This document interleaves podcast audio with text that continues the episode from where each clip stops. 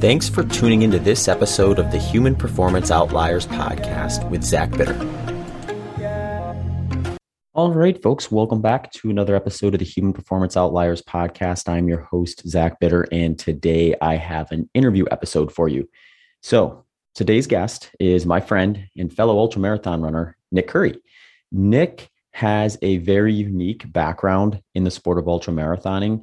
He got to it at a fairly early age, living in Arizona and helping his brother co found one of the biggest ultra marathon race organizations in the United States, if not the world, uh, Aravaipa Running. So, Nick's early years with that included coming up with some of the software that they use for for timing and things at at different meets and events and stuff like that as well as just getting it in a position to have what I believe now is somewhere in the neighborhood of like 40 events per year. So if you live in the Arizona area, you're and, and run trails and ultra marathon type stuff, you're probably very familiar with the amount of offerings and opportunities Aravaipa puts out there for those interested in that type of an activity. Uh, since then, Nick has uh, moved on into other areas of his career, but has continued to participate in the sport as an ultra marathon runner and part owner of Aravaipa.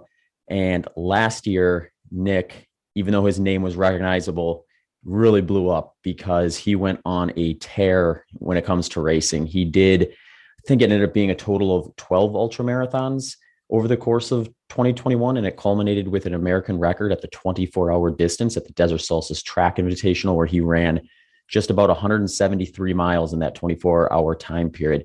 But some of the other events he did the last year that totaled the number that he did included the Coldwater Rumble 52K, the Black Canyon Ultra 100K, Crown King Scramble 50K, Damn Good Run 40K, Whiskey Basin Trail Runs 91K, Alexander County 24 hour, six days in the Dome where he did 100 miles, uh, Bears Ears Ultra 50K, Kendall Mountain Run. That was a 12 miler, 12 miler, so not an ultra marathon, but a race nonetheless. Hotfoot Hamster six hour, Run Rabbit Run 100 mile, Pass Mountain 50 miler, and then, as I said earlier, the Desert Solstice Track Invitational 24 hour to end his year. He also was ranked the number two ultra marathoner in North America by Ultra Trail Magazine. So, quite an accomplishment last year. Definitely worthy of a little rest and relaxation after that push. But Nick has some goals this year as well, which we talked to a bit. Major topics we hit on for this episode was kind of highlighting his year last year. But there was two other things I really wanted to talk to Nick about because I think he's got some unique perspectives on this. And one is his pacing strategy. One of the reasons Nick believes he was able to race as frequently as he did last year is he's incorporated a fairly routine negative split approach to racing. So, for those of you not super familiar with ultra marathoning, it's super common. Uh, the vast majority of people even the people winning races are going to positive split these things, meaning they're going to run slower at the end than they did at the beginning. We talk a lot about why that might be, whether that's a psychological thing, whether that's like an experience that kind of leads you to believe that is the only way to go versus the way Nick has done it. And uh, it was fun to talk to him because I have negative split some races, and it is a totally different experience and an experience I feel like you almost need to have yourself in order to fully appreciate. So it's fun to kind of get his perspective, how he came up with it, what kind of motivated him to even attempt it in the first place when it kind of went against the standard approach for a lot of folks and what got him there. Also, we talked a bit about his diet. So Nick has an interesting perspective in the sense that he's tried a whole bunch of different dietary approaches when it comes to ultramarathon running, uh, including low carbohydrate. So I wanted to hear his take on that what his view is on it, whether he thinks one works better than the other for him across the board. What are some of the reasons, the pros, the cons, all that kind of stuff. So, uh, for those who are interested in the nutrition side of things, that'll be an interesting point of this conversation. So, that is what we have for the guest interview for today. So, before we get rolling with Nick, just a few announcements coming up on future episodes. I have a few guests that are either in the hopper or ready to be recorded. They include a guy named Graham Tuttle, who's also known as the Barefoot Sprinter on social channels like Instagram and TikTok. Graham is really interesting to me because he focuses a lot on health in terms of your mechanics, the way you position your body, the way you strengthen your body, and then participate in sports like running. I wanted to hear what he had to say to me and what kind of uh, information he maybe have or suggest in terms of me keeping my body healthy for ultra marathoners as well as other people that participate in the sport of running. We did a lot of focus on things like ankles and hips. And we sat down, went through a battery of workouts, and then recorded an episode and talked about some of his approach as well as the things we went through. So, if you're interested in seeing some primers on that, I have put up some videos on Instagram that have highlighted some of the movements that I felt were really, really valuable ones for me that I wanted to share as soon as possible. So, if you're interested in kind of seeing some of those, you can head over my Instagram page, which is at Zach Bitter, and check those out. That episode is actually currently up on the show Patreon page. So if you cannot wait to listen to that one and hear what Graham has to say, you can access that through the show Patreon page, which can be linked to through the show landing page, which is just zachbitter.com forward slash HPO. Uh, scheduled to record are a couple other names that I'm excited to bring. One is Karl Egloff. Karl is currently on a tear, kind of like Nick was, but he's focusing on high mountain, high elevation routes. There's these things called fastest known times or FKTs, which is essentially a route that is typically not conducive for race settings, but are still interesting point to point a lot of times or loop courses and routes where people try to see who can go the fastest on it. So you do a solo project and then compare your time to the history or the list of historical attempts at that. And and and Karl has been taking down some big ones lately, including Mount Kilimanjaro. And a lot of these places that he's targeted are formerly held by Kilian Jornet, who is considered one of the best ultra ultra mountain runners of all time. So I'll be interested to hear how Karl got into this, what he's currently doing, how he approached some of those previous attempts, and everything that goes into making Karl who he is. Uh, also coming up Jana Breslin. Jana is a health and fitness enthusiast, a pretty big social media person as well, hosts a podcast, and has recently gotten interested in regenerative ag- agriculture. So I have a lot of questions to ask Jana, including what makes someone of kind of her background decide to get interested in regenerative agriculture. And I think it'll be fun to find out what the future of that is because when I think of everything that Jana's doing, I don't necessarily first think, well, I'm going to get into regenerative agriculture, but I do think we're going to need to see people like her get into stuff like that if we want to see enough movement in that type of uh, farming. So that one is yet to be recorded, but as soon as it is, I'll put it up on the show Patreon page as well. Otherwise, it'll be available on the public platforms as soon as it is ready. Like I mentioned before, if you want to support the show, you can do that through the show Patreon page. That gets you early release episodes and ad free audio.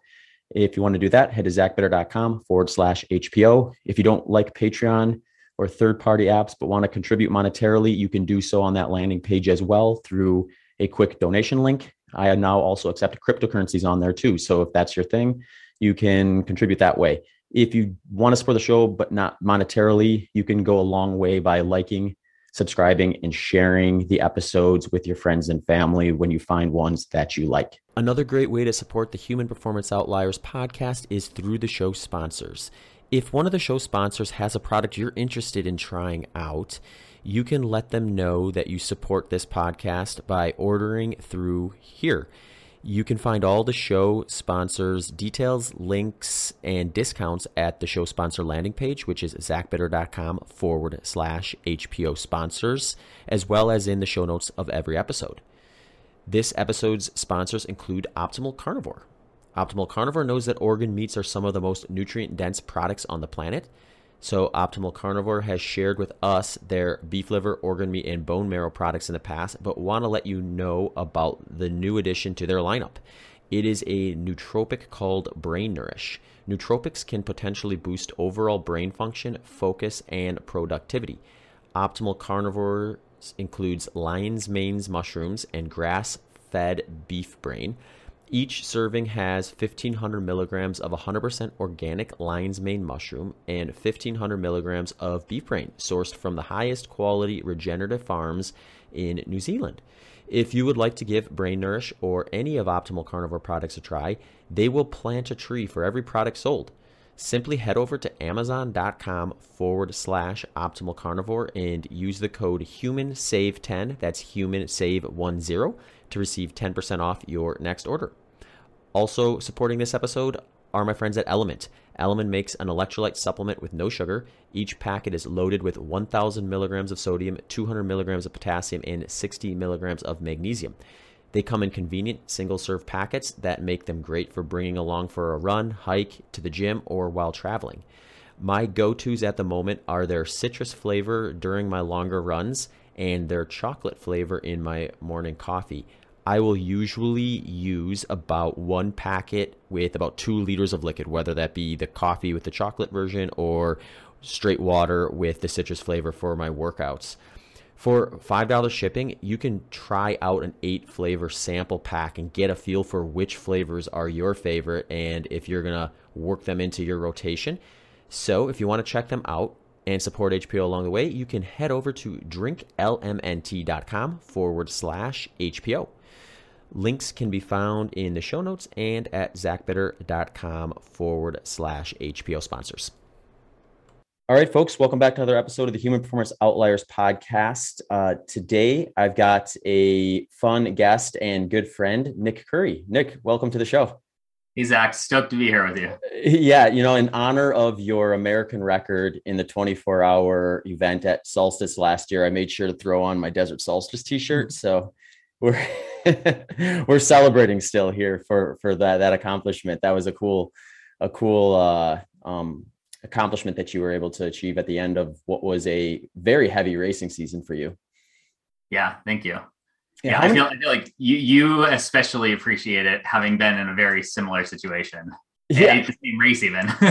yeah, and the funny thing too is uh, the, I think the first time I met you in person was at Desert Solstice. It was back in 2013, and I actually probably owe you, I would guess, somewhere between seven to eight minutes of uh, or seven to eight minutes off my finishing 100 mile time that year because I was running around the track as you are at that event. And uh, I think I was, I think it was probably around mile 90, 90 and a half, somewhere in there. I was convinced that I couldn't go a second per lap faster. I just knew it in my head. I was like, I can maintain but I'm not going any faster. And that had me projected at like somewhere in the 1150 range or something like that. And then, I mean, this shows how ignorant I was back then with just the sport in general, but I didn't even know there was a 12 hour event, much less a world record for it. So you, you told me that like 90 miles into the race that I was on pace for what would be the 12 hour world record if I kept going at 100 miles just to make sure I didn't like stop when I hit 100 and for whatever reason that kind of gave me like a little bit of a refresh of the goal. It's like you, you spend over 11 hours thinking about one thing all day because i was there targeting the american record for 100 miles. And then all of a sudden at mile 90 i i must have really needed a change of like mindset or a change of uh, some sort of uh, target or something like that because when you told me that i think i sped up like three or four seconds per lap for a good chunk of that last that last hour which certainly got me down closer to 1147 than i would have been on that day so um, so yeah, that was kind of a, a fun, a fun story. I don't think I've mentioned on this podcast, but uh, that was the first time I think I met you in person.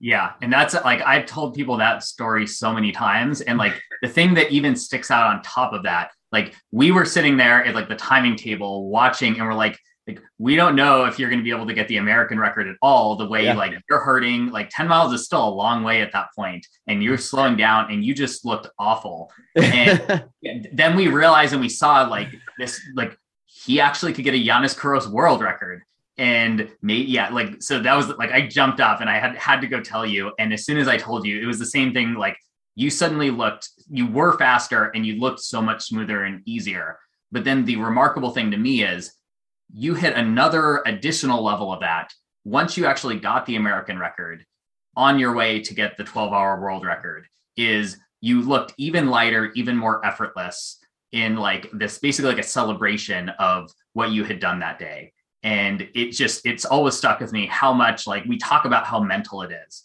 uh, but it's hard to really understand what that means. Like usually think like, oh, you could push harder than you think, but really it's sometimes the opposite where like you can actually enjoy it more than you expect uh, at times you wouldn't expect. And a lot of it's purely in our head. It's just a little tiny switch if we can find it Yeah, it's the hardest thing to describe, I think, when you're talking to someone who hasn't run 100 miles or even someone who has but hasn't gotten that experience yet. Where, although I, I mean, they, they have to a degree, I guess. I don't think there's a whole lot of 100 mile finishes where someone didn't kind of feel real miserable and all of a sudden much better later on and then be left there kind of wondering how did I continue to do the event or the the activity that made me feel so miserable and have that actually make me feel better but it it was probably my first real glimpse into how powerful the mental side of the sport actually is and you know I'd done a few races uh, quite a few races at that point including a, a 100 mile or so like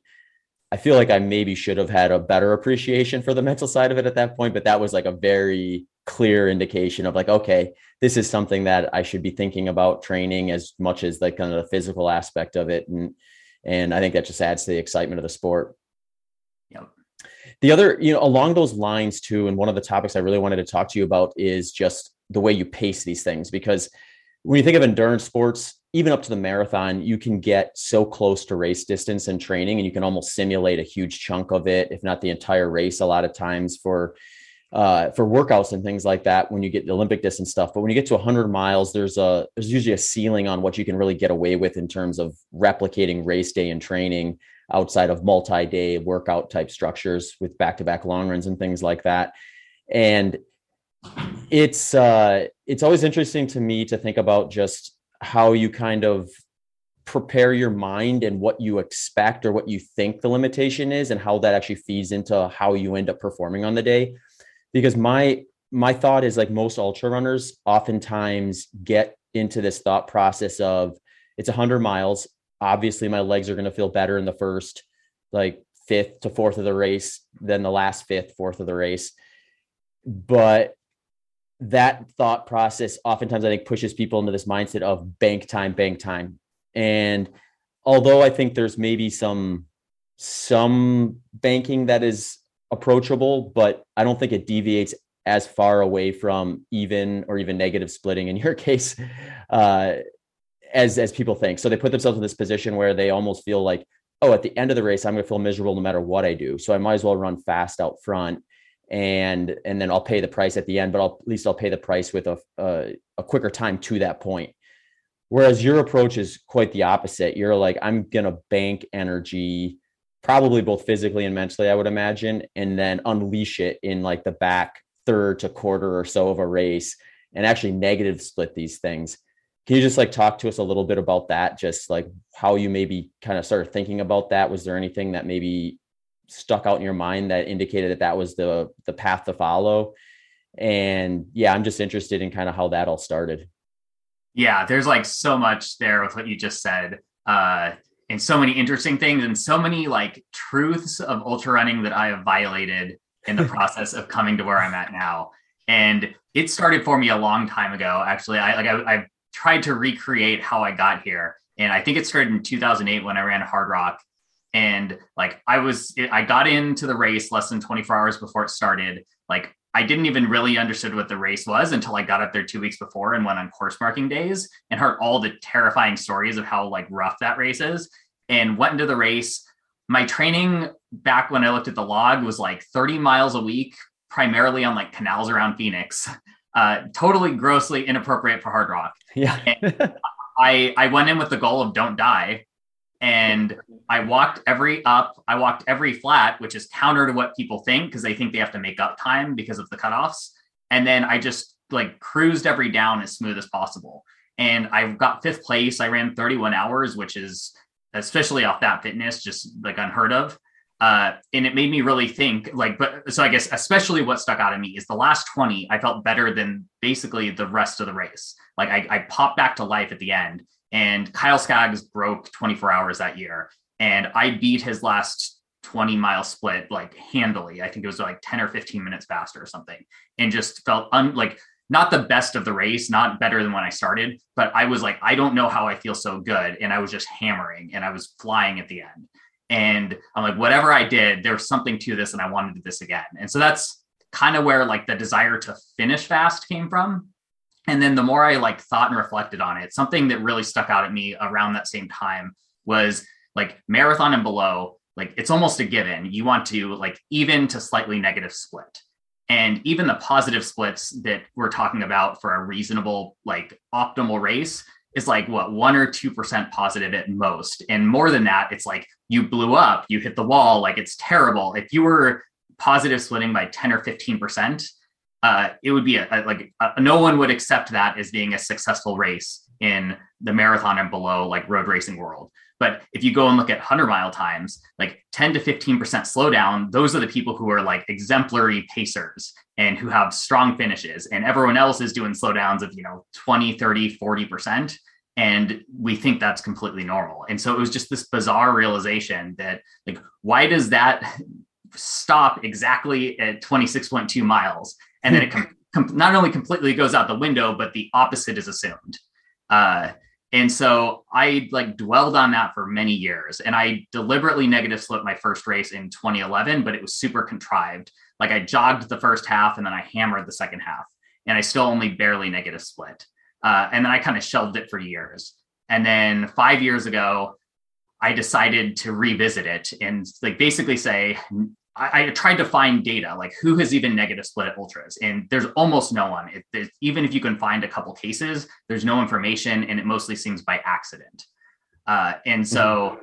like, uh, I decided like I'm just going to go for it, and I'm going to do whatever it takes to figure out negative splitting. And the first several times, uh, they were fun. Uh, it's actually really enjoyable to negative split because instead of feeling miserable, like you finished really strong. Uh, but they were not optimal. Like it was clear I would be going faster if I started faster. And that's one of the biggest criticisms is like, sure, you can negative split, but like the whole, like, yeah, you're going to be tired at the end. So you might as well bank time.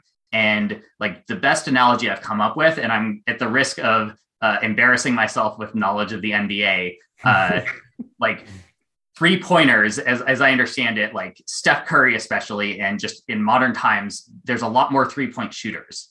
Uh, and like the, you could ask the same question, like why was, weren't three pointers a bigger part of the game before? And I imagine, and from what I know, part of it was like people could try more three pointers, but they weren't that good at them. And it took saying, I'm going to get killer at three pointers and train myself over years. And then once you had those effective skills, suddenly the three pointer became a very valuable tool. But naively, for someone who had never trained specifically for that, they would try it once and then it wouldn't work for them because they didn't have that experience and then give up on it and say, like, this doesn't work. And negative splitting is very much the same way. That the first several times I was worse negative splitting than I would have been positive splitting. But over time, I got better and better. I figured out a bunch of details. Uh, the one of the biggest details is there's like two different ways to do it wrong. And the first one I started with is you go out too easy, and you're basically like loafing it, and then you have energy left at the end, and like you feel good, but you left time on the table. The other side is like you're trying not to lose too much time early on, so you're focused, but it's almost like spinning your wheels on the car. You're still outputting too much energy and so even though you have more left at the end, you're still kind of burned out because you were too focused. And there's like this middle, like I want to call it like the Zen middle ground where you're both completely taking it easy, but also you're being really efficient with your time. And so you lose minimal time the first half, and then you have all that extra energy to spend the second half to just slowly ramp it up more and more to the finish. And it took me several years to really start nailing it. Mm-hmm. Yeah, that's really interesting. And I want to say, like, and this is a little bit of just my own experience, but I think this probably mirrors a lot of people's experiences in shorter distance endurance events. You kind of learn that lesson in workouts. So, like, if I go out for like a, like a, say, like doing like maybe eight by one kilometer or something like that, and I'm super ambitious and I go out and I just like full throttle that first one and then like gradually depreciate you kind of have this like low level uh, success rate in the workouts and then you eventually think okay i'm going to try this differently and you adjust and you adjust. You do that over the course of four to six weeks. Eventually you get to the point where you know like oh if i do that first 1k at this exact time i can maintain that time and maybe even run slightly faster for the last couple and feel good at the end of the workout like i'm actually executing it versus holding on for dear life so then you kind of carry that over into the races themselves. Whereas with ultra running, you get to these longer distance races and you find yourself in a situation where the real kind of learning grounds end up being events themselves. So you have this situation where you kind of have to almost kind of take the route you did to some degree at least at this point in time and kind of figure out where those lines are in order to actually execute a proper negative split versus like what you described a more aggressive negative split because you went up too slow or get a little greedy and think okay this is actually conservative when in reality it's not and then blow up at the end which is one i've done multiple times so um, is that is that kind of how you see that too yeah so there's actually a bunch of interesting things there so the first is like the need to run longer in order to learn these lessons in order to then execute it at your A race. And like you mentioned last year, I raced a ton and had what seemed like a really successful season, and it was. Um, but one of the interesting things is all those races I didn't care about as races, like mm-hmm. except Desert Solstice. That was the only one I really cared about. The rest were all like buildups and trainings, and I was more concerned about like experimenting and learning at them and rolling straight through them like without having to taper much, without having to recover much, uh, as part of the bigger picture. And negative splitting those themselves helped on all of those levels. Like everything from like the negative splitting itself was experimenting with negative splitting uh, to like I recovered so much faster and didn't need to taper. Um, like one of the things you said earlier that people think is like you're going to wear out by the end. You might as well make time while you're feeling fresh. And I think about it exactly opposite, which is like if I'm going to run harder, I'm going to be doing more damage. If I do it at the beginning of a 100 mile race, I now have to live with that damage for 90 more miles mm-hmm. versus if I put that damage on at the end of the race, like there's almost no miles I'm beating myself under the ground with with that damage on it. So it's actually like way more efficient to go slower early on because you're not running through so much damage on so depleted of muscles. Like you're postponing a lot of that. And that's really like from my experience now, where you beat yourself into the ground. So most people, you kind of tire yourself out the first half and then you beat yourself into the ground the second half. Once you're on those tired legs, your form is getting sloppy. You're not able to keep up on everything else. Versus me, like I hit halfway feeling better than the start because I've warmed up more. And then the second half, it's it's like the race was half the distance in terms of the damage I do to my body. So last year, 100 mile races, I recovered as if they were a 50 mile. 50 miles felt like they were 25 miles, which is essentially now talking about a training run. Mm-hmm. And so I could just stack these things all year long in a way that I never thought possible. Like I remember in 2018 Solstice, which also was a, a good race for me. I negative split that. It was one of my first big ones. I did the fall 50 and like that thing really beat me up. Uh, and I had to taper for it and recover from it. And then I started doing those almost every weekend at some point this past year. And so just my ability to recover and build in these races where I could experiment a lot, like just compounded on itself to let me learn a lot more a lot quicker.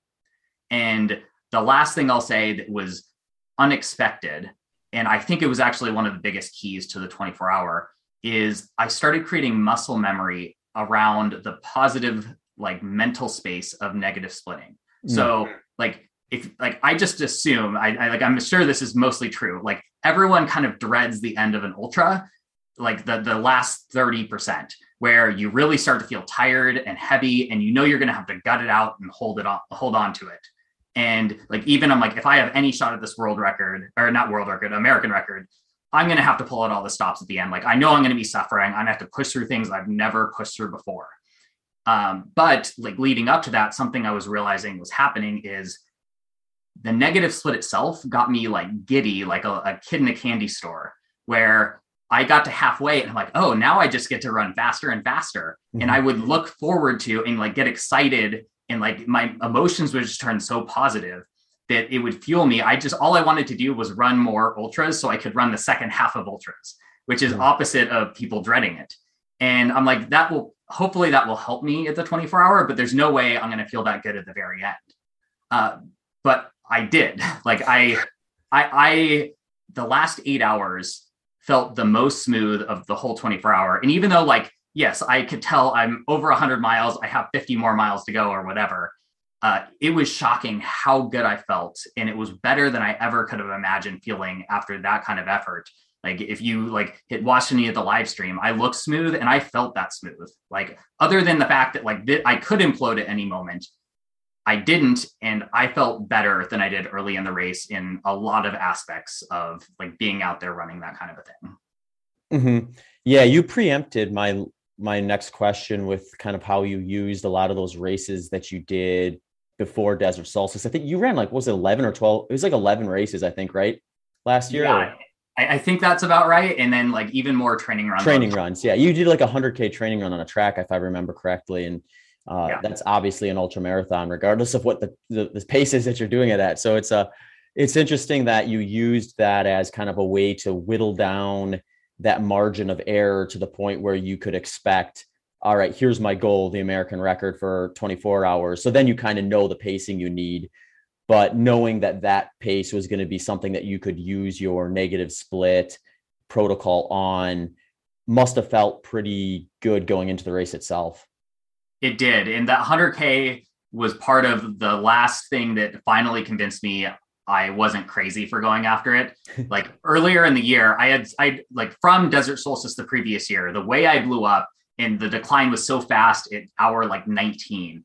Um, like the hard part about 24 hours is how fast you go down. And once you get off that pace even a little, like there's no recovering from it. Mm-hmm. And so there were all these unknowns, like what happens once I get to hour 20? It's hard to or impossible to simulate that without just going and running a 24 hour. And so a lot of these races were efforts to simulate various parts of that. What do I expect? Like, I know what it feels like at mile 80 of a 24 hour. I know what it feels like at mile 120. So, can I be building my cumulative fatigue and then throw myself into a race that's 50 miles long where I'm running the whole thing from start to finish on tired legs? And can I focus on form and staying smooth and focus on my attitude and keeping myself in a good mental place, even when I feel like garbage? And so, like, all these different races were an attempt to simulate that stuff. The 100K was like actually kind of push my fitness, see what it feels like to push hard and really hurt. And then six days later, I did a, a trail 50 mile. So I got that. Like, I feel like I'm at 130 miles. My legs are super heavy. Uh, it's like hard to carry on, but keep my form smooth, keep everything together, focus on nutrition. And it was like that combination together that made me feel like, like I finally actually have confidence that I'm going to be able to be in a better mental space. I'm going to be able to pay attention to all, all the little things, even while like my body might be screaming at me. Mm-hmm. Yeah, it's amazing what like I don't have as many negative split experiences you do. I had a lot of them, I think, kind of congested, where I was able to learn a lot in races, especially in, in 20. 2018 and 2019, I think I had some good looks at at Crown King in 2018. I don't know that a negative split, but I felt much better the last third of the race than I did the first two thirds. So that was kind of the same, at least like mental, like emotional, like experience. San Diego 100 was like the first 100 miler where I felt like I actually enjoyed the last 25% of that race more than the first 75%. And then um, when I broke the previous world record for 100 miles in 12 hours, I negative split that race. I, would actually like it'd be cool. Like the hard part with some of these these courses is you can't really get a perfect gauge of what a negative split looks like because it's not always on a track like we have at Desert Solstice. But I'd be curious as to what my like JFK race looked like on paper from a negative split standpoint because I was really conservative over the Appalachian Trail and then pretty hammered the canal pretty hard. So my guess is even if you if you could figure out some sort of like elevation to flat metric and and convert it all, it would be a negative split on that one as well. And and it's like what you said was like it, I was just thinking in my head like oh yeah that's that's exactly how it feels. It's just this weird thing where you do start looking forward to the part of the race where you would have historically been just dreading. That's the part that gives you nightmares the weeks leading into it, and it really does flip it on its head. Yeah. And actually, like to the trail comment, because everyone's like, oh, you figured this out at flat, but how yeah. would you ever apply it to like a trail race, much less a mountain race? And the first major race that I feel like I nailed the like not negative split in terms of time, but like negative effort mm-hmm. on an absolute scale, not a relative scale, was Hardrock. So Hardrock 2017 uh, was right when I really started focusing on all this and like the major metric that I have, and it's actually how I figured out most of this stuff. Like basically, I figured out this one single thing. It's like this one weird trick, uh, and like all of the other things became obvious as I just kept practicing. And that was I want to like run my best and fastest miles 80% into the race. And if that's your only rule, you will figure out everything else. Like everything that I figured out, you can go figure out on your own. And like the reason why is like if you like on an absolute scale, like you don't have to figure out what was going up, what was going down. It's just at 80 miles of a 100 mile, can I run faster than I was running any time before? And can I hold it to the finish? And suddenly you're like, well, holy crap, like, no way. Like, I feel like garbage at 80 miles. Uh, I both have to like go way slower the whole early on. I have to really take care of myself because even if you go slow, you might not feel good at the end. You might just feel like, well, I went slow, but my legs are still tired. So you have to figure out the preservation part. And then you have to figure out the mental part of even if your legs could theoretically move that, like, how do you actually feel good at the end? How do you actually get to a mental space that gets you excited about running fast? Is it that you're chasing people down? Is it that you're looking forward to be at the finish? There's all these different things that you can figure out for yourself that work just by trying to make that last 20% feel the best. Mm-hmm. Yeah, it's really interesting stuff. I think like when I talk to my coaching clients about pacing for races, you, or I should actually rewind a little bit. When I talk to them about racing events towards their goal race, because I, I think the ultra the ultra community is kind of funny like that. You get your folks who are like, I just want to pick my A race, and then I want to kind of hunker down and train for it. And then you get your folks who just love the events and they're like, I want to sign up for everything, but this is the one I really want to do well at. And as a coach, it's like you got to navigate that properly. And I'm always telling them, like, if you're going to do training races, that's fine because there's a lot of wins you can do with a training race. Like you get to practice your, you know, what do you do the days leading into the race, the night before the race, the morning of a race? What is your like sleep hygiene pattern that's going to help you kind of relax the night before? You know what foods do you do best with the day before and the morning of? And then aid station everything that goes into racing that's unique to that. It's like a if you do it right it's like a highly structured long run. And it just gives you that repetition that you lack with this sport because of its length. And the one that i think i more recently added to was like what you've been talking about which is like let's pay attention to how this goes too because if you do it right not only should you be running as strong or stronger at the end, but we should be able to kind of hop right back into things within a week or so after this and not necessarily sabotage the training load of the next two, three weeks because you went and spent your A race energies on, on a B race. And I think that might actually be one of the more powerful tools with it too, is learning the pacing that will inevitably probably save you in some cases hours versus minutes and some of these other things that can be valuable for them yeah definitely like it goes from like you that like one of the ways that i've described this to myself is you have like your your early ultra runners like new to the career and like they make the mistake of like trying to get things to go right and then you become a veteran ultra runner and you start expecting everything to go wrong mm-hmm. and that's how you improve is now like it's not about like well this is the plan and i just need to make the plan work because uh, you know it's not going to. And so you get better at saying all these things could go wrong. Let's plan for those. But I've really come back around the other way, which is I found ways to guarantee that things go right. And I've gotten to make it reliable that things, if they deviate, it's only very minor. And those things I know how to handle too. But I don't have to plan for this huge spectrum of things that could go wrong because I've gotten so good at repeating racing over and over and what happens late in races. And that like both makes it more enjoyable and takes out those potential like hour multi-hour losses or even 10 minutes here 15 minutes there that adds up. Mm-hmm. yeah.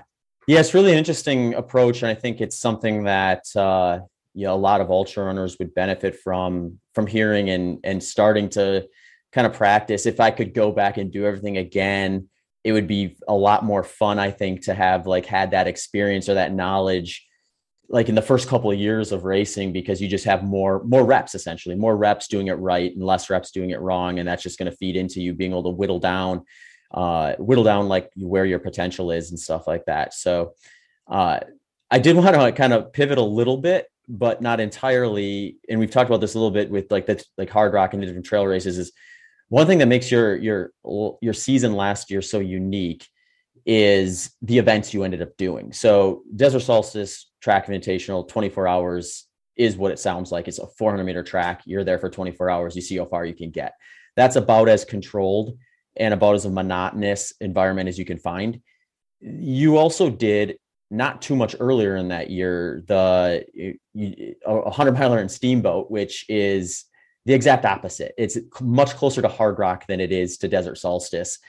And when I look at ways to kind of like have a successful racing year, at least by like the voting metrics for for Ultra Runner Magazine's Ultra Runner of the Year, which you were number two of last year, is you either go and just crush like a big event or a couple big events like like Jim Walmsley style. You know, you win Western States in record fashion and then you go and you like break the 100k American record or something like that. So you have like this uh you have like these two massive events or you do like you did you win a bunch of events but you have like such a big canyon between the style of events that people look at that and be like wow how did you execute a race in that environment?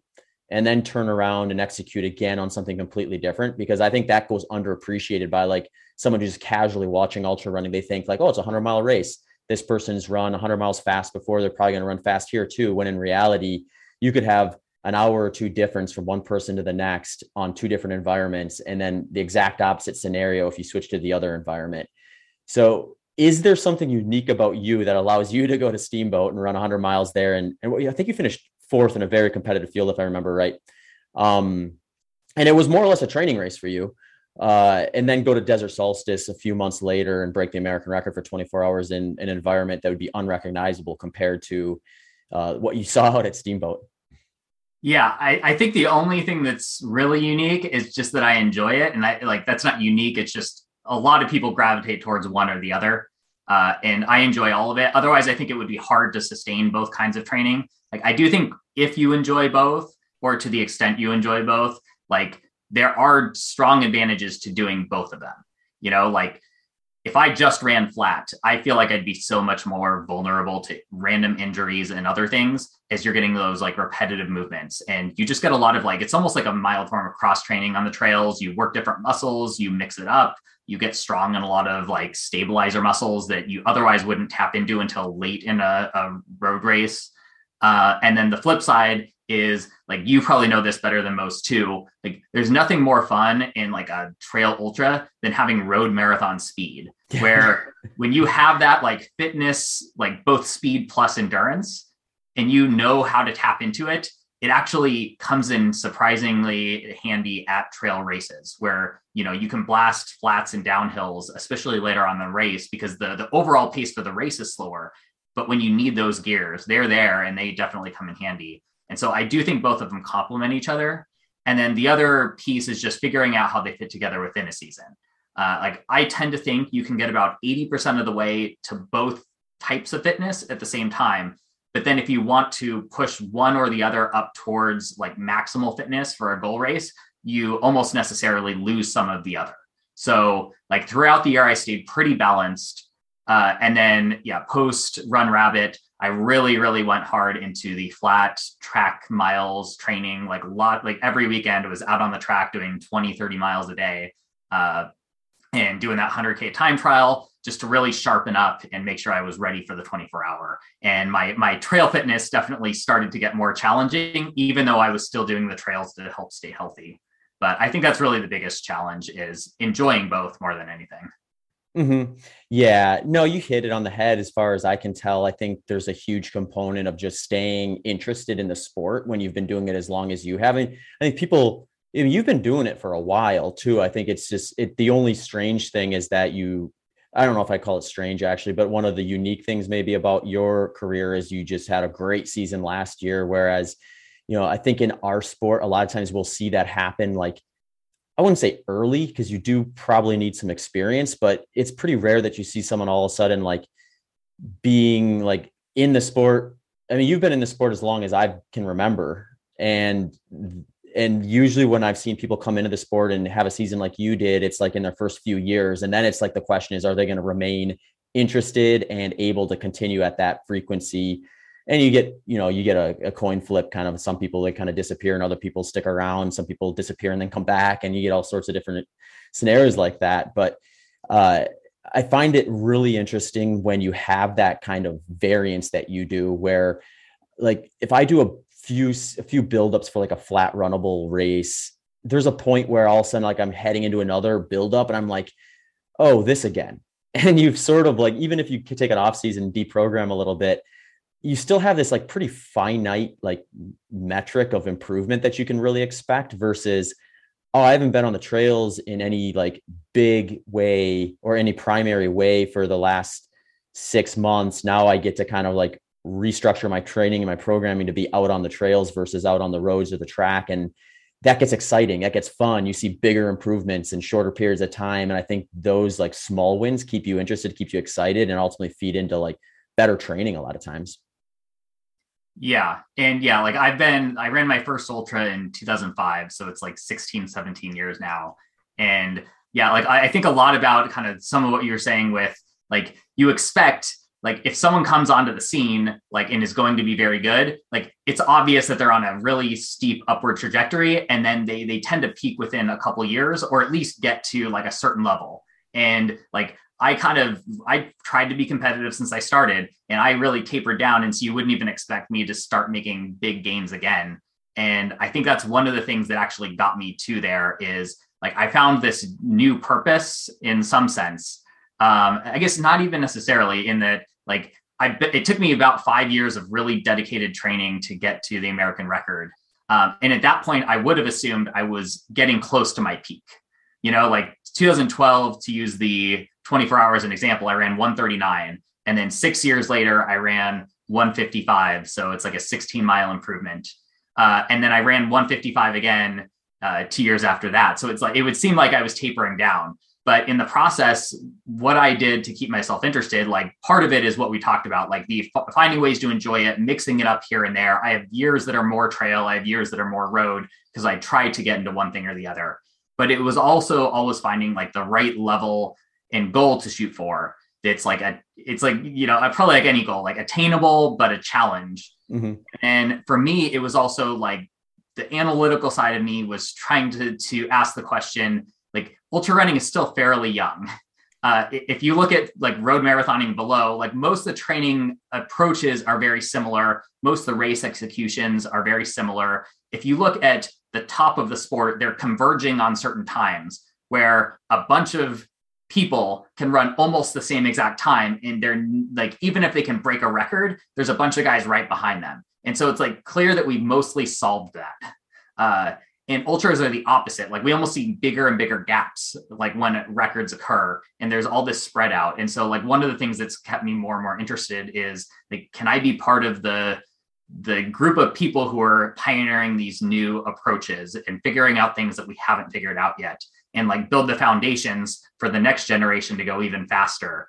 And then I, I i'm like while i'm doing it i might as well see if it works for me and see how far i can push it.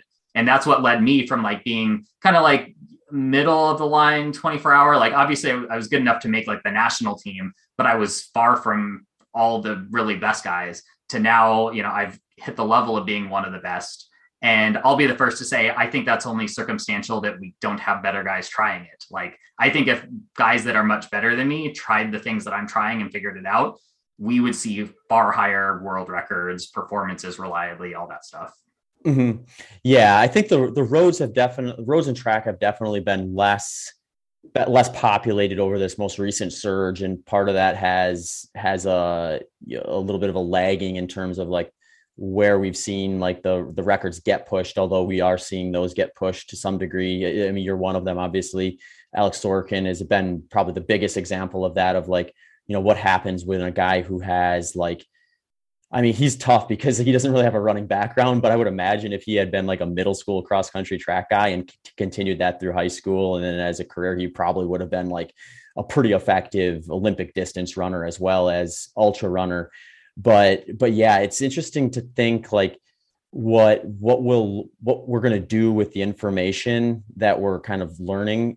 And part of me wonders if part of the reason why we haven't figured or we haven't accelerated that quicker is because of the relative increase in popularity in the trails versus the more controllable environments. Because it's the controlled environments where you can get a nice clean math equation out of it like we kind of talked about before in terms of like actually like it's pretty easy to know if you negative split on a track versus you know at the western states 100 and i think that feeds into it too where people get this like it's clear as day when you look at your splits and you're like oh i was faster in the second half than the first half or i slower in the first half than, than or slower in the second half than the first half it just like you get a few. I, I think if, if we had, like you said, if we had like a dozen, a dozen Americans every year lining up at Desert Solstice who were considered like the top in the sport and just, you know, working through all these different scenarios, I think we'd see a clear advantage in certain strategies over others, but we just don't get that clear of a look on the trails. Yeah, that's actually a really interesting way to think about it. And I almost wonder if it's an excuse also to not optimize. Yeah. like it's so noisy already. There's so many big variables that you might think that optimizing all these little things is a waste of time. And perhaps it is today, but you could imagine as those could get just as optimized um, and drive those times down a lot further as well. Uh, but I also wonder if part of it is our sport being young and mostly like we're passionate people about it. And it's not like some more and more people are making it a career, but even that is, you know, not exactly the easiest thing because there's not that much money in it. Mm-hmm. Um, and so we're still driven by passion and enjoyment and like the love of the sport. And like even doing it myself it was thrilling for me because i'm so both analytical and like pushing towards a goal that's like a huge accomplishment.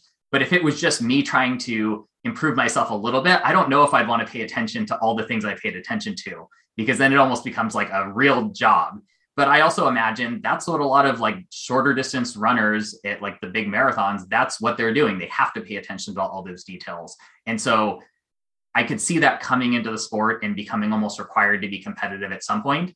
But also, there's most likely a flip side of it, which is that's a lot of work. mm-hmm.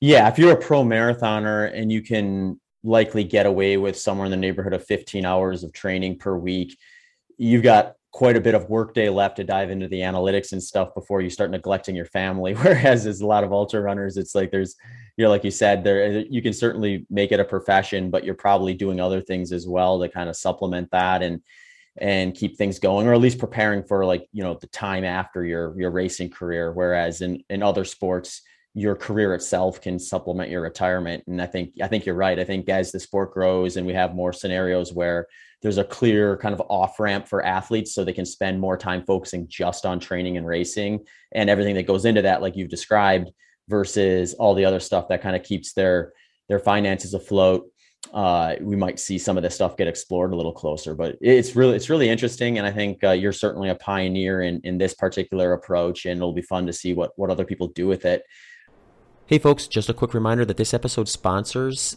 are Optimal Carnivore and their new product, Brain Nourish, which is a nootropic that can help with overall brain function, focus, and productivity, and LMNT Electrolytes, which make convenient single serve electrolyte supplements that you can add to your favorite drink.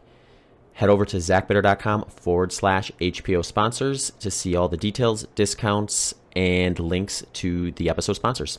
One other question on this topic: Have you how close have you looked at Alex Sorokin's splits for? I mean, now he's the 24 hour, the 12 hour, the 100 mile, and the 100K world record holder. Uh, actually, does he have the 150 kilometer too? I think he might, he might have gotten one like in route as well. But I mean, the guy just went like bonkers essentially in the last year and a half and, and did it in what I would have never expected, which is kind of like a reverse scenario. Because when I think of like his world records, he got the 100 mile world record first. But really, when you look at his top performances, it was 24 hours, then it was 100 mile 12 hour, then it was 100K. So he sort of went backwards. And I always thought like if there was going to be a guy who went and just kind of redefined what we all we previously considered Yiannis Kouros to be the best at, it would be the opposite. First, he's going to do a bunch of 100Ks, break that record, move up to the 100 mile, break that record, then go up to 24 hour and break that. But I'm I'm rambling here, but like, did you look at his splits at all for some of those? I did. I didn't look at the 100K, but I was looking at some of the others, and he's he's definitely more on the even end, like positive. I, I want to say he made maybe three to five percent, something in that realm, mm-hmm. uh, which which is like much less positive than like Kouros or a lot of other similar performances. So he definitely like holds pretty strong to the end. Um, like even I, it was his uh, the the hundred mile twelve hour. I think it was like I think he just barely. And actually, no, it was a twenty four hour because he was like holding something like 730 pace the whole time. And it was just the last like 20, 30 minutes that you could tell like he was toast. He was just barely trying to hang on as best he can. And like the last couple laps really were falling off. But like mm-hmm. through to hour like 23, he held pretty strong. Mm-hmm.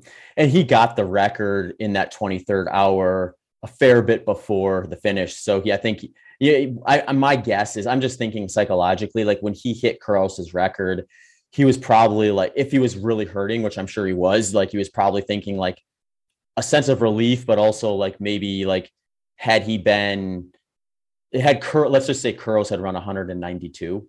Uh, then all of a sudden, I don't know, maybe Alex is is hammering a little more there, keeping it together a little bit more. But yeah, I think you're right. Like, because when you look at it, because what did you say? A lot of races are around 15% uh, in ultra running.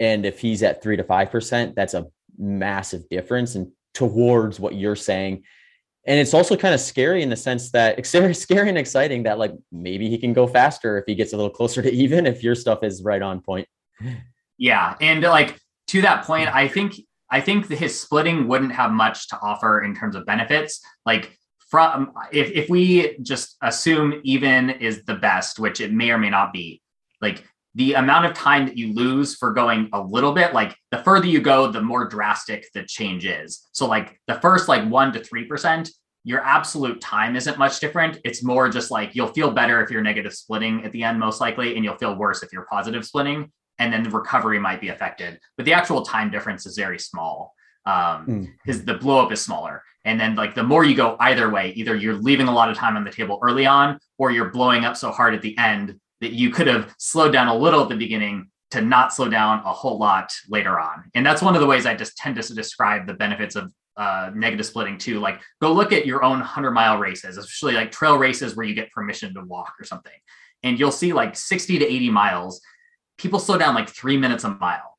And if, if you think about like, you might have put, if you push 15 seconds a mile faster at the beginning, like think about even for a marathon, like it takes a lot of effort to go just a little faster early on, and you almost certainly pay for it later. And if you could slow down 15 seconds a mile and not put out that extra effort to take your three minute slowdown and make it a two minute or a one minute slowdown, you're like more than making up for that time.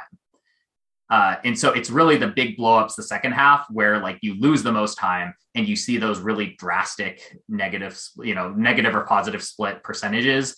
And if you're close to zero within a couple percent, you're probably not going to gain or lose much time.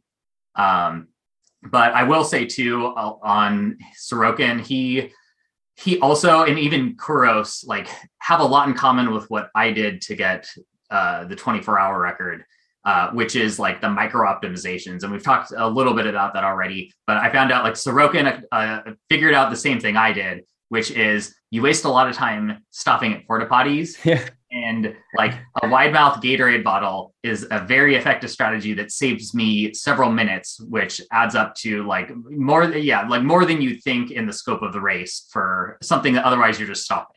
Well, an American record in your case, like it was because yeah. you were like a half a mile ahead of Morton's, I think, or approximately. So like, yeah, you take out bathroom breaks and yeah, there it is.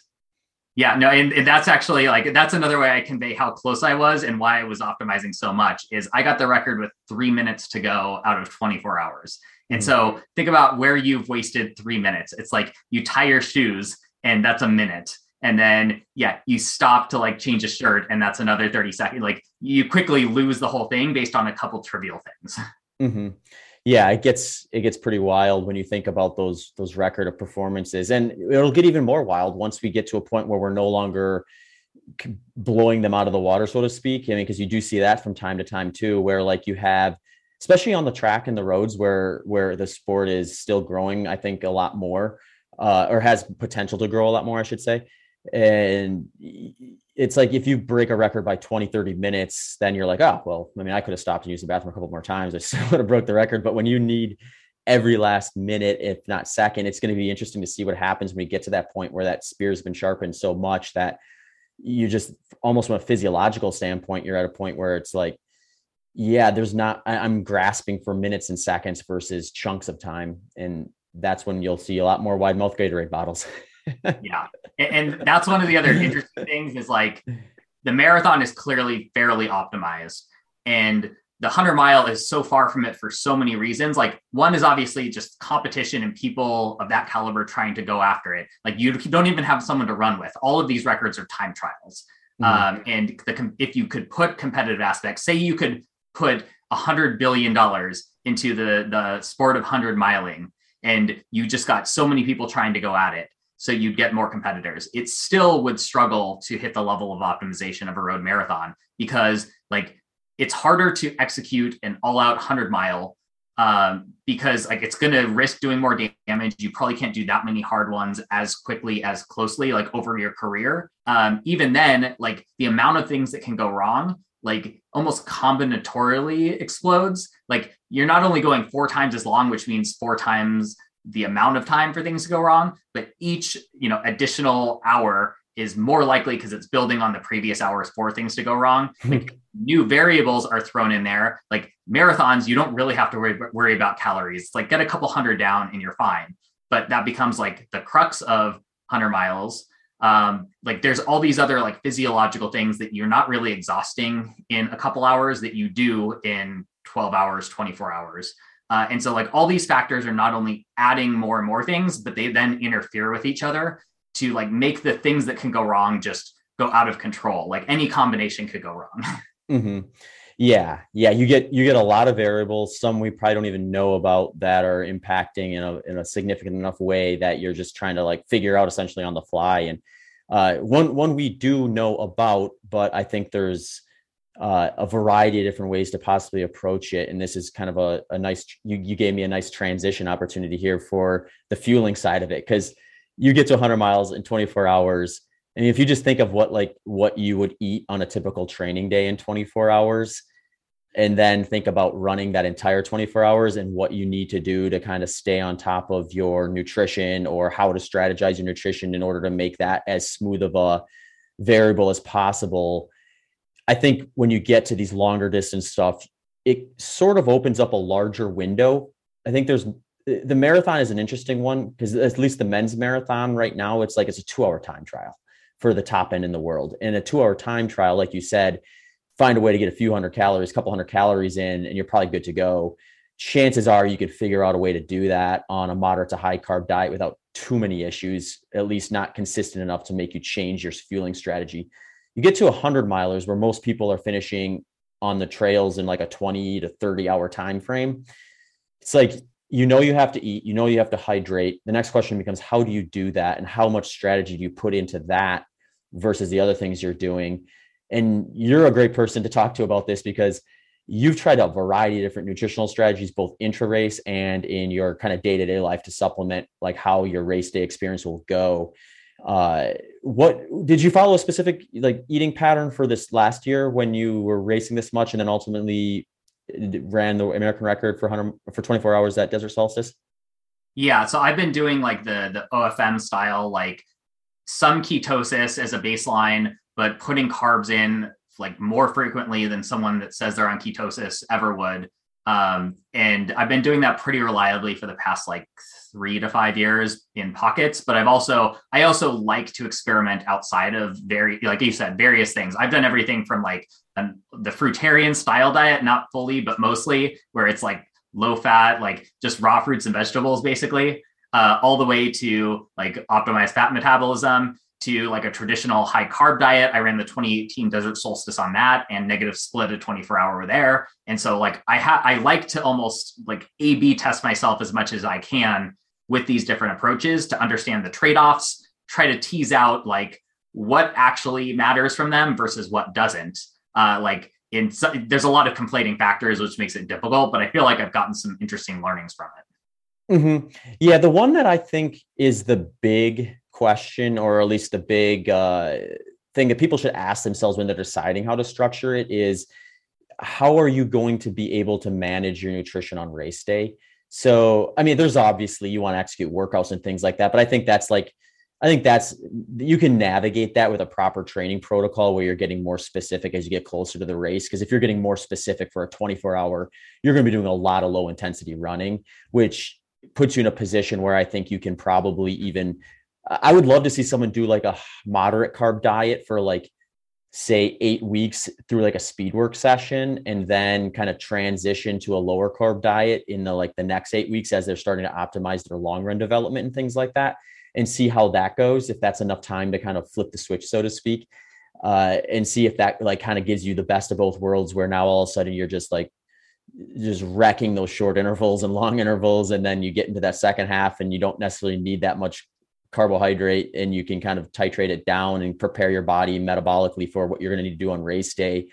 But what I like to think about too is like when I'm working with people with this is like the question I oftentimes ask is like, what's your experience or what's your relative capability of targeting the recommendation of 50 to 70 grams per hour following a moderate carbohydrate diet? Because if I'm working with someone and there's like 50 grams is like such a reach that like for them we may benefit from bringing their carb intake down in their day-to-day life so that they can have a, a, a, smaller number to need to hit on race day versus say someone who's eating moderate high carb they're probably going to have to flex up a little higher have you had a big range in your race day fueling when you've done like the higher carb stuff versus the lower carb stuff or have you been able to kind of fuel similarly uh, it varies a bit. So I definitely notice that I need and want less when I'm on more of a low carb diet. So like a, a hard 50 mile on low carb, I'll do something like a thousand calories. Mm-hmm. And on a high carb, I would need something more like 2000 calories.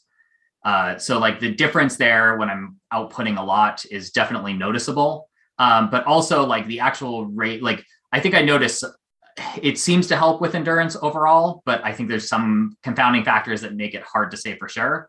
Uh, the recovery is probably more where I've noticed the difference is I seem to bounce back quicker when on a lower carb diet. And I assume that goes to the whole like lower inflammation and a lot of the like purported benefits, I think are true, or at least they seem to be. But there's also another interesting aspect, which uh, I've heard as a criticism, and I largely agree, which is like a low carb diet tends to force you to clean up like a lot of processed foods and a lot of other things. And I don't think that can be understated.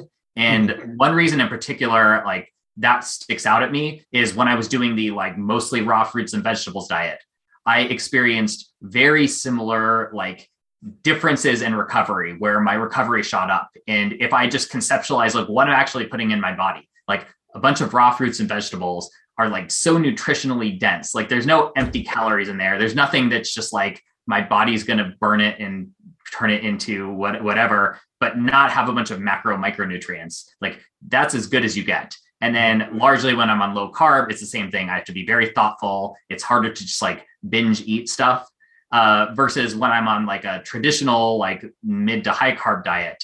Like while I generally eat clean, it's definitely easier to like sneak in like even things like like breads and grains, which aren't necessarily bad, but they're not great and they're still fairly processed in some cases. And they're also just kind of empty calories, like neutral, I would call them. Uh, and so I think like the nutritional density seems to be one of the most important things for those. Um, and then I guess get to, to get back to your earlier uh, question about the nutrition itself. Like I've always done high carb during races too, and then it's just a matter of figuring out what sits well with you and what you can absorb. Mm-hmm. Yeah, you you made some interesting points. I think like where I end up landing on that is if you can find out whatever nutrient dense diet you're most likely able to stick to at the highest percentage rate, that's probably going to be your target fueling strategy. So if that happens to be low carb, like if you can clean up your diet and consistently be more adherent to it than something else, then that's probably going to yield at least on the recovery side of things, the best op, the best uh, opportunity to have success with it. And then if you're like a Michael Arnstein type of person where it's like just pounding fruit and nothing but fruit essentially is your way to do that, then you know perhaps that's going to be a way to to maximize your personal opportunities within within the sport. But uh the other thing, um, was I going to ask? Oh, the so in the in the fueling during the races, you said for the 50 miles, you're it was like a a doubling essentially when you're mod high carb versus low carb is that fairly consistent as you branch out into further distance too or are you able to kind of get a closer target because you're just running slower i i i would say converge the longer it gets again like the 24 hour i didn't count calories at all but i would get like i was roughly targeting like 200 maybe 250 like I could have been as high as 300 some hours. So I'm not mm-hmm. that different. And like part of it is like at some point you have to just start doing math. It's like I'm burning, you know, 700 yeah. calories per hour. Um, like even if you're, you know, pulling more from fat, you're only pulling so much. Like you're going to need to consume calories. And if you have them available and you can handle them, like for the most part, like you're probably going to have a dip where you don't want to eat something a, during a race anyways. So you need to be mostly on top of it most of the race. And you like that's one of the big bottlenecks that can pop up is if you just go a little behind, your body's going to struggle. So I try to stay ahead if possible so that I still have a buffer. Mm-hmm. Yeah, that's a really good point. And this actually kind of goes gets into what we were talking before with like how much analytics do you want to play around with? I remember in 2019 when I ran 11 19 for 100 miles, I had gotten a fat oxidation test done uh, close enough to that race where I was confident that the numbers hadn't changed too much. And it was like I I looked at the chart of the intensity spectrum and I estimated that I would be burning 80 to 90% fat at the intensity I was going to target for that race. So then you just start running some math and you're like, okay, well, I need to eat X number of calories per hour to defend muscle glycogen. And I basically just did that. I just targeted, I thought came to the conclusion that I probably needed somewhere between 30 to 35 grams of carbohydrate per hour to optimally defend muscle glycogen. I knew from prior experience that I could probably push up to 40 grams without risking digestive issues, which is, I think, one of the bigger reasons to maybe consider a low carb diet if you're, you know, if you're getting digestive issues pushing up, you know, into the 50 to 70 gram range, that might be a good sign that you either have to like learn how to be able to tolerate it or get your fat oxidation rates up a bit but I, I kind of had those numbers at least confirmed in my mind that they would work. And I mean, they played out on paper about as beautifully as you could expect on race day too. So that was kind of a little bit of an aha moment for me too. Is like kind of like you're saying earlier, like however, if you're really willing to dig into the analytics of things, you can probably get a lot closer in predicting these things. Then all of a sudden you have a scenario where even though there's always going to be some unpredictability with running 100 miles, you can minimize the amount of it and then minimize the amount of potential mistakes that can pop up along the way. Yeah, and uh, it's interesting because you're the first person that got me to be interested in like the low carb thing. But I'm also hesitant when I talk to people to be like, I'm a low carb guy or something like that, because I think the category itself is dangerous. Like, I view it more as a technique and like a tool in the toolbox uh, for the reasons you said. Like, there's benefits to understand, but it's there's also the the risk of pushing it too far and hitting the limitations of it all the same. And in like daily life for me, that's like if you looked at my like weekly intake when I'm in high training, be like, you're not low carb. like yeah. you might be some days, but you eat a crap ton. Like you, you wake up some nights at 11 p.m. and go eat a bowl of cereal because you just you, you can tell your body's craving carbs and that sounds good and you just listen to your body and like that's important to me and that's probably why like i don't have to worry about do i go to a higher carb or lower carb period of time like i've never optimized that Instead, I just like sometimes it feels good to be lower carb and nothing feels off and I'm having good workouts and all that. And so I lean into that. And sometimes like I really want some like pizza or something. Uh, actually, on that note, and talking about the race strategy, like my reliable race fuel the night before every single race now is a an entire large pizza. yeah, that's right. I remember that at Steamboat that you that that's when I learned your your pre-race ritual. That was it, it worked well. You can't you can't knock it if it's working. So yeah. Um, and yeah, you always have pizza around and it tastes good and I look forward to it. And I also think like that plus my race strategy, which is like all kinds of carbs and things, to your point too, like I'm confident I can eat way more carbs than I need in a race because sometimes I just eat a ton of carbs in a race. Like I, am not trying to over optimize and make myself like so efficient that I rattle apart if I have to vary from it.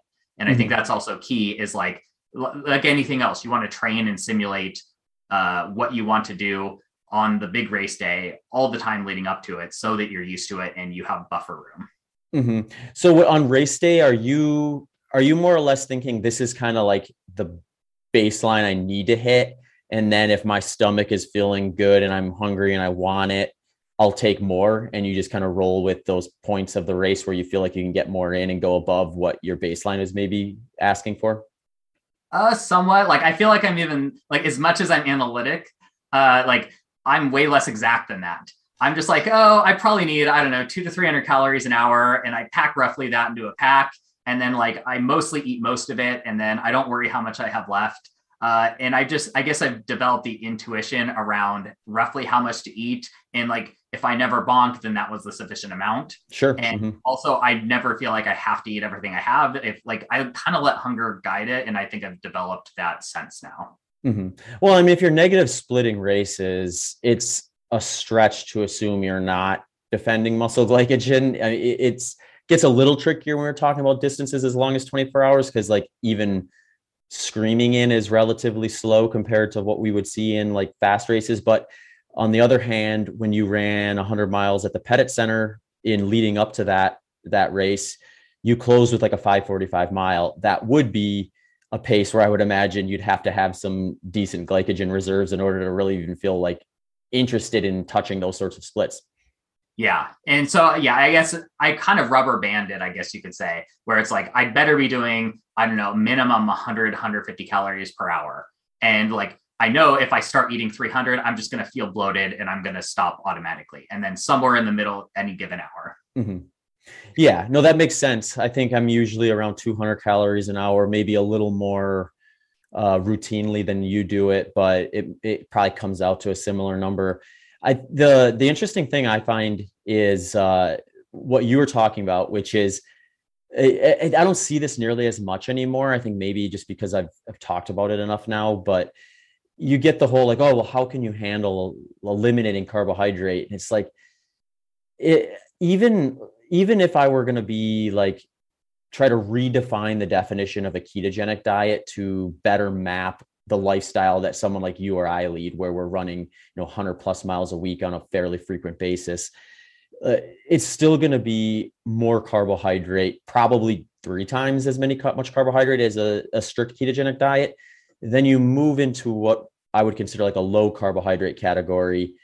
Now you're eating about as much carbohydrate as a sedentary person would on a moderate to high carbohydrate diet often enough where I just don't really feel like I want a whole lot more carbohydrate in my diet. I, I mean, I, I could eat more, but it's not like something where I feel like that is going to be the limiting factor, the sustainability of it. And and that's where I think find it interesting, where you almost just you have a lifestyle that is extreme enough where now low carb offers up enough of everything, where you're on the opposite of the spectrum, where you're almost like, oh gosh, I got to eat again in order to maintain this training, this training load versus how do I stay within this parameter of not overeating? Yeah. And I think it's interesting because like there's a confounding factor in the the low carb thing and the fat metabolism thing, which is high training load. And that I think is just as important to think about because like a lot of world records at ultra distances have been set by people on like, you know, like a, what not a whatever diet, but just a generally healthy diet. And mm-hmm. even myself, when I've been on more traditional diets, uh, the higher my miles get, the more I get the exact same characteristics as a deliberate low carb diet.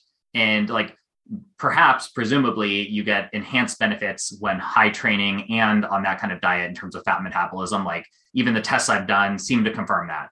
Um, but like I can go run way longer without calories when I'm running 140 miles a week on a high carb diet than when I'm running 80. Like I will bonk like anyone else at 20 miles or so versus like I could run 30 miles with no calories mostly uh, when I'm on a high carb diet, but high training. And so like it's not the only way to get there. And there's a lot going on in the body as well to understand. Mm-hmm. Yeah, for sure. Yeah. And it is like, it's one of those things where I feel like I'm talking about this quite a bit inside the lower carb kind of community when they're interested in this stuff is just like, it doesn't really matter what your diet is if you start running fast enough in terms of like what your body's going to be asking for. It's going to ask you're going to improve your fat oxidation rates across this intensity spectrum by going low carb but you're still going to demand some carbohydrate when you start pushing up on the further on the intensity spectrum. And at that point you get those you still get those weird middle ground gray area intensities where you they're they're fast enough where you're going to demand carbohydrate to some degree but they're slow enough that you can do it for quite some time. And then it's just kind of like a a waiting game into where you hit that point where your muscle glycogen dips low enough and your body starts increasing perceived effort at that intense or at that that pace. And then that's where that's where it gets hard if not impossible to stay on pace. Yeah awesome. And in this year, if I'm not mistaken, you're staying true to kind of the polarizing race nature, but maybe a little more extreme in terms of like which ones are kind of priority in the sense that correct me if I'm wrong, but you're in the Hardrock 100, which I'm guessing is going to be one you're going to try to peak for. And then later this year, you'll be competing for Team USA at the World 100 or the, the World 24 Hour Championships in in uh, in Germany. So, how is that structuring going for you now? And what are you going to maybe do between finishing Hardrock and kind of circling the wagons and getting ready for for some loops, some uh, probably a mile loop, I'm guessing at the the World World 24 Hours. The World 24 Hour isn't until the end of 2023, so I have some time for that. Oh, really? Is it? Why did I? Why was I thinking that was the end of 2022? I, okay. I think that you might be thinking 100k. Oh, oh yeah, yeah, I am. Yeah, yeah, that's right. You got, yeah, you got plenty of time. Okay. Well, that just ruins my entire question. You got plenty of time to do both.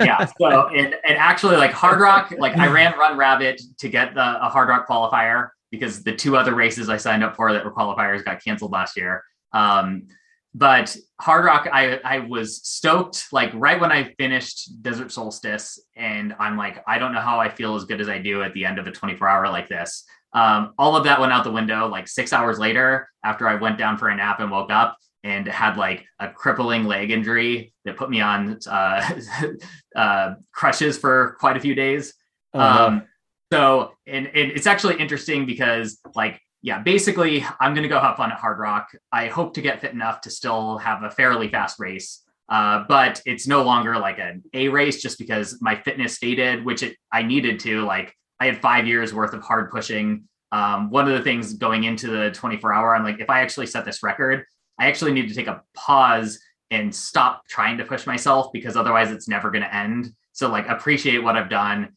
and enjoy a real off season and let myself de-fitness um, so I've kind of bottomed out there. I'm building up again, but it's not that you know far away. I only have so many months to train now. So like I'll get fit enough. I'll go have a good time out there. Hopefully I'll still run fast, but like I if I roll through that and come out uninjured, you know, cross my fingers for that. Uh, maybe I'll have something else later this year, and I'll just take that when it comes. So yeah, I, I'm in a nice place where an American record was never something I, I even thought about. And then I accomplished it almost before I knew it was a goal. And so I never have to have a goal again. And so now I'm in the like, just go enjoy things, period.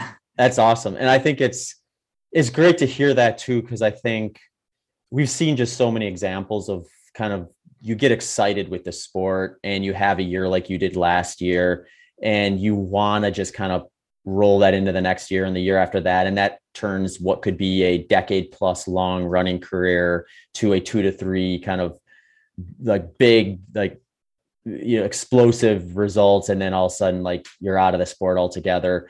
Um, and you know, it's, I had a year kind of like that in 2019. I think the, the pandemic maybe saved me from making that mistake to some degree. Although I think I, I, like to think I would have been a little more conservative after racing as much as I did that year. But but yeah, I'm happy to hear that you're you're thinking about those things because I think you're you're probably going to have some some great great races coming up, and I I love to see the variety of courses like Hardrock and races like Desert Solstice. So I think someone if for nothing else to have you continue to talk about this the, the pacing strategy. I think there's a lot of young up and comers who will learn learn a lot from you being around for a while. So uh, it's uh, good to hear. Yep. Awesome nick. Well is there anything else you wanted to chat about or that we missed? Uh, i think the only other thing that came to mind we were kind of touching on it earlier um, and I, have started like as I've talked more and more about the negative splitting, this conversation for some reason has come up, uh, which is like how fast could some of these records go? Oh yeah, yeah. Mm-hmm. And like one of the reasons is like people are like, oh, you're going to go after the world record now, and I'm like, first of all, no, like it's you know 20 miles further than I've run, and there are like individual limits. But it's very interesting to think, you know, especially with Sorokin and what he's doing. Like, is he pushing closer to that? Because no one, you know, other than Kouros, like no one's in his realm. Um, and he's just taking huge chunks off of these records now. Uh, and like one of the things that uh, kind of ties back to some of the other things we talked about are like what are the bottlenecks and what are the things that if we figured out would suddenly unlock much faster times and like I had trouble justifying why I thought the times were so much slower than I think they could get on the order of like, I think the 50 mile time could get somewhere in like the 420 to 430 range. Uh, I think the 100 mile could go 10 flat ish, and 24 hours could go like 210 plus. Like, those are not exact by any means, but I think that's the order of magnitude we're looking at of where humans could theoretically go. And I I was talking with Geoff Burns uh, at some point about this because uh, he's one of the other people who can be very strongly opinionated about these kind of discussions. Uh, and like I feel like a LetsRun uh, like speculator when I when I throw out those times. Um, but but I think we could think about those times if we understood a lot better like what are the actual bottlenecks when we're talking about running these longer distances and like one of the exercises I did that further convinced myself that times could be much faster is look at the change in minutes per mile every time you double a world record like distance. So like start at a 5K and then go to 10K and then half marathon and marathon. And those records slow down by something, it's like 11 to 13 seconds. And it's this fairly tight range of slowdowns, which tells you like there's some physiological limit, which is most likely you know your aerobic capacity that roughly predictably slows it down and the moment you get past the marathon and you double it to 50 miles the minute per mile pace slows something like a minute and 20 seconds uh, which is way bigger than I would have guessed. I would I would have guessed it's big, but that's like so much bigger than the slowdown from a half marathon to a marathon that like I know there's a huge amount of improvement. And then from there, it's basically like I think it's 40 seconds per mile for those other distances. Uh, which either says the bottlenecks at ultras are just that much more aggressive, you know, whether it's like metabolism or it's durability of muscle breakdown, or like I actually suspect there's a bunch of like endocrine system, like physiological, like stress to the body that mm-hmm. like we've evolved, maybe evolved to handle for a couple hours, you know, maybe chasing an antelope or something, and is not evolved for 12 to 24 hours you're going to give up on that antelope if it's taken 24 hours to get it.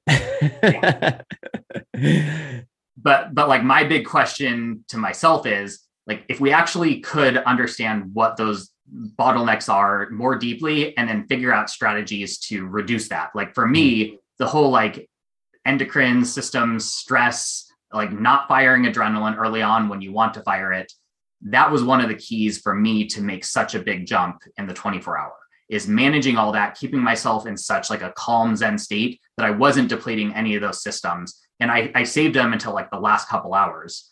Uh, and that helped me maintain where I think a lot of times we get excited and then we burn ourselves out without actually, you know, making any forward progress.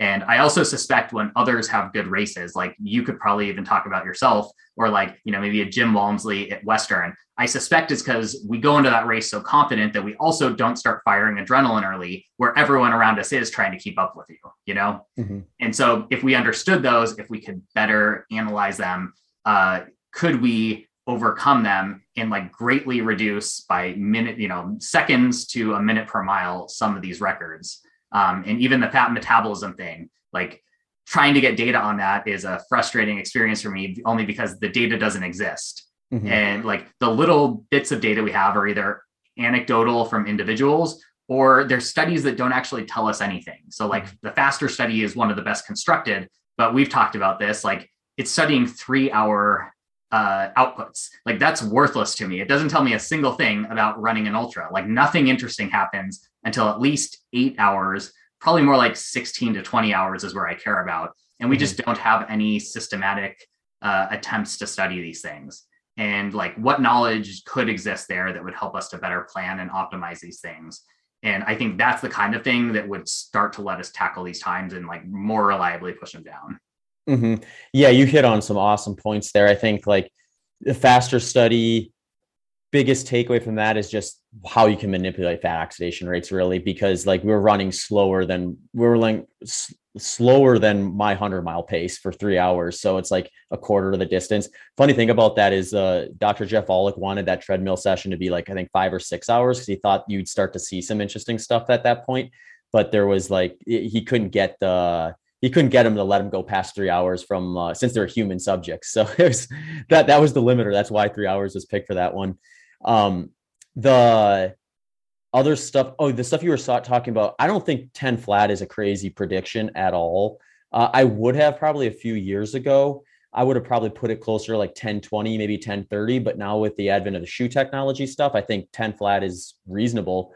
And in, if you look at some of the data on the super shoe technology, 10 20, 10 30, and 10 flat aren't that far apart from one another if you are on one of the higher responders to that, that sort of tech. So what's to say that we don't figure something else out? Like you, you you're talking about the other variables. Uh, if there is a reason to believe that that time gap or that pace gap between the Olympic distance events when we go up to ultra distance becomes more exponential. I think it's going to be because there's variables, like you said, that were are non-factors for marathon and below that become big factors. Uh, digestion is probably a big one that we know about, but then, like you said, there's probably a few others that we're not even considering yet. So I wonder, like, at some point, do we figure out a way to be able to like process and use fuel at a much higher amount and that gives you the a big push up and closes that gap a little bit more because one thing that I thought was really interesting is I did the speed project this year, which is essentially a six person relay just under 300 miles from Santa Monica Pier in Southern California to Las Vegas. You can fuel optimally for that. Like you're you're you're on for like at most 30 minutes at a time and then you might have a couple hours off at certain spots. So like I was able to eat way more, stay hydrated, even take a nap. I think I took two naps, one one significant nap.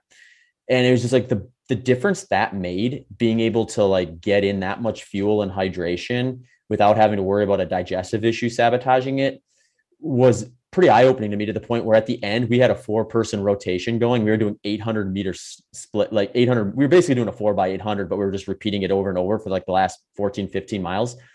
And I mean, I was running like five flat and dipping under five flat for some of those. And I had over 60 miles in my legs over from the prior uh, 28 hours or so. And I would have just, I was just thinking like running that pace at the end of an ultra is a huge part of that is just I think having being able to stay better hydrated and better fueled. So if we can figure out a way to be able to do that, whether it's some new fueling innovation similar to the shoe technology that allows us to be more efficient with it, who knows how fast it gets with some of this stuff. Yeah, and actually the digestion one reminded me of another optimization I made for Solstice that I think is underappreciated. So like people talk about overheating because clearly it's an issue. But I think we, if we're talking about this kind of stuff, we should almost be talking about optimal cooling instead yeah. of overheating. Because, like, you know me, like, I am starting heat mitigation way before anyone else. I am continuing it way longer than anyone else. I'm doing it at temperatures that most people are like, oh, this is actually a really nice day. And I'm like, no, this is not an optimal cooling. I need to cool myself more. And part of that is like blood gets pulled to cool your skin and that means it can't be digesting it can't be doing other things like you're competing for a limited resource there and like I've heard estimates that like the optimal temperature is, you know, it's somewhere between like 45 and 55 degrees, meaning if it's 60, you're overheating. Mm-hmm. And like over the length of time, I think as you wear more, it even plays a bigger factor in ways we barely understand. Like I found myself at solstice uh, splashing water constantly onto my calves, which is more than I've ever. Like normally I have like cooling sleeves, which I did, and a cooling shirt, which I did, and ice bandanas and all that. But like I, I just suddenly realized like my calves feel warm.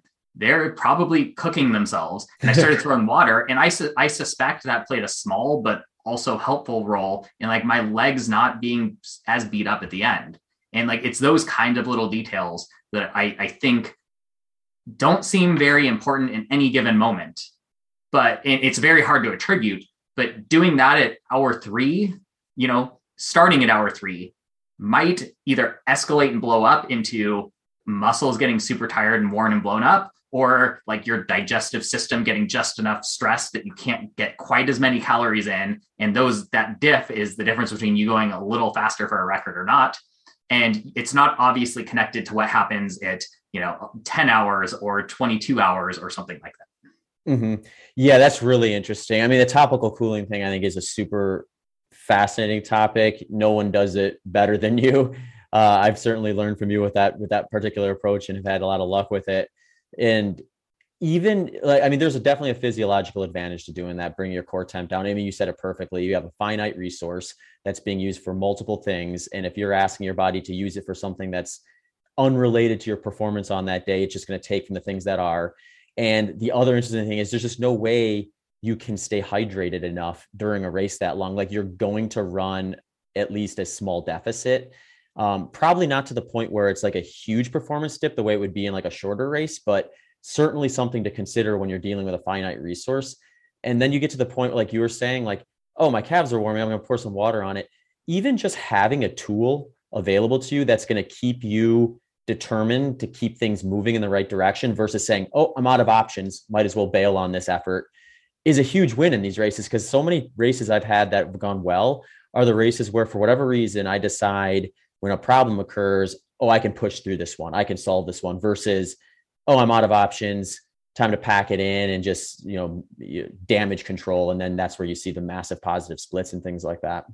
Yeah, that was actually the biggest difference between 2020 Desert Solstice and 2021. If you talk to my crew, they'll tell you like 2020 once my race went south like i shut down. I stopped reasoning. I like i became totally unruly to them where they're just trying to help me to get back out there. I'm like no. Uh, like i got super grumpy and i'm like i'm done. And i literally stopped for like 30 minutes until ryan montgomery was like stumbling around the track and i'm like oh crap he can catch me in the next and a half hours stumbling around. I got to get going too uh, but like that was a big prompt for me to figure out how can i like regardless of how I feel, even if I'm in a tough place, like by habit, by muscle memory, keep reasoning about how to fix problems and how to like pay attention to the little things, like all the way from start to finish. And I did that completely successfully from start to finish at Solstice. I had things unexpected go wrong, and I was talking with my crew constantly. They were helping me think through it if I couldn't. I was fixing all the things I could. And again, like that was way more than three minutes worth of stuff that I fixed in the process. Mm-hmm.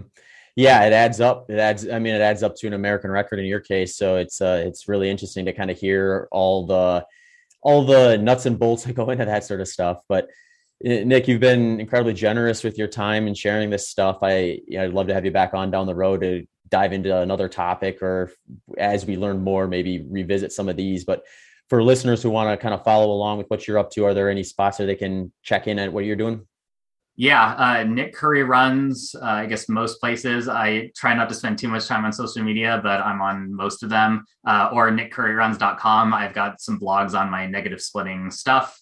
Uh, theoretically, I'm eventually getting a race report out about the the 24 hour. Uh, but I, I, seem to be very slow at writing it. So. did, did you put up on your website? I remember this was before desert solstice but i remember when we were talking about it might have been on a run actually you had like a a chart that you were using that was to help kind of determine the optimal pacing strategy where you kind of drift too far to one end or the other uh, and you had like a really cool interesting kind of breakdown of how to maybe like start that process is that up on your website by any chance yeah so like the, a couple of the blog posts like one of them goes into like that high level idea of how you think about calibrating and then there's a whole blog post dedicated literally to like okay i want to try to negative split but how do i figure out my actual splits? How do i do it if it's a flat race? How do i do it if it's a mountain race? And i go into like all the crazy stuff that i've done over time and so if any of those work like that's a good place to check. Perfect. Awesome well thanks again nick it was it was fun to catch up we'll have to meet up with uh with you and lauren at some point and uh, maybe not in Phoenix or Austin in the middle of summer, but but I hear there might be a spot near Telluride where we can cool off if if it works out. Yeah, that's what the rumor is. awesome. Well, thanks again. All right. See you, Zach. Thanks for tuning into this episode of the Human Performance Outliers podcast with Zach Bitter.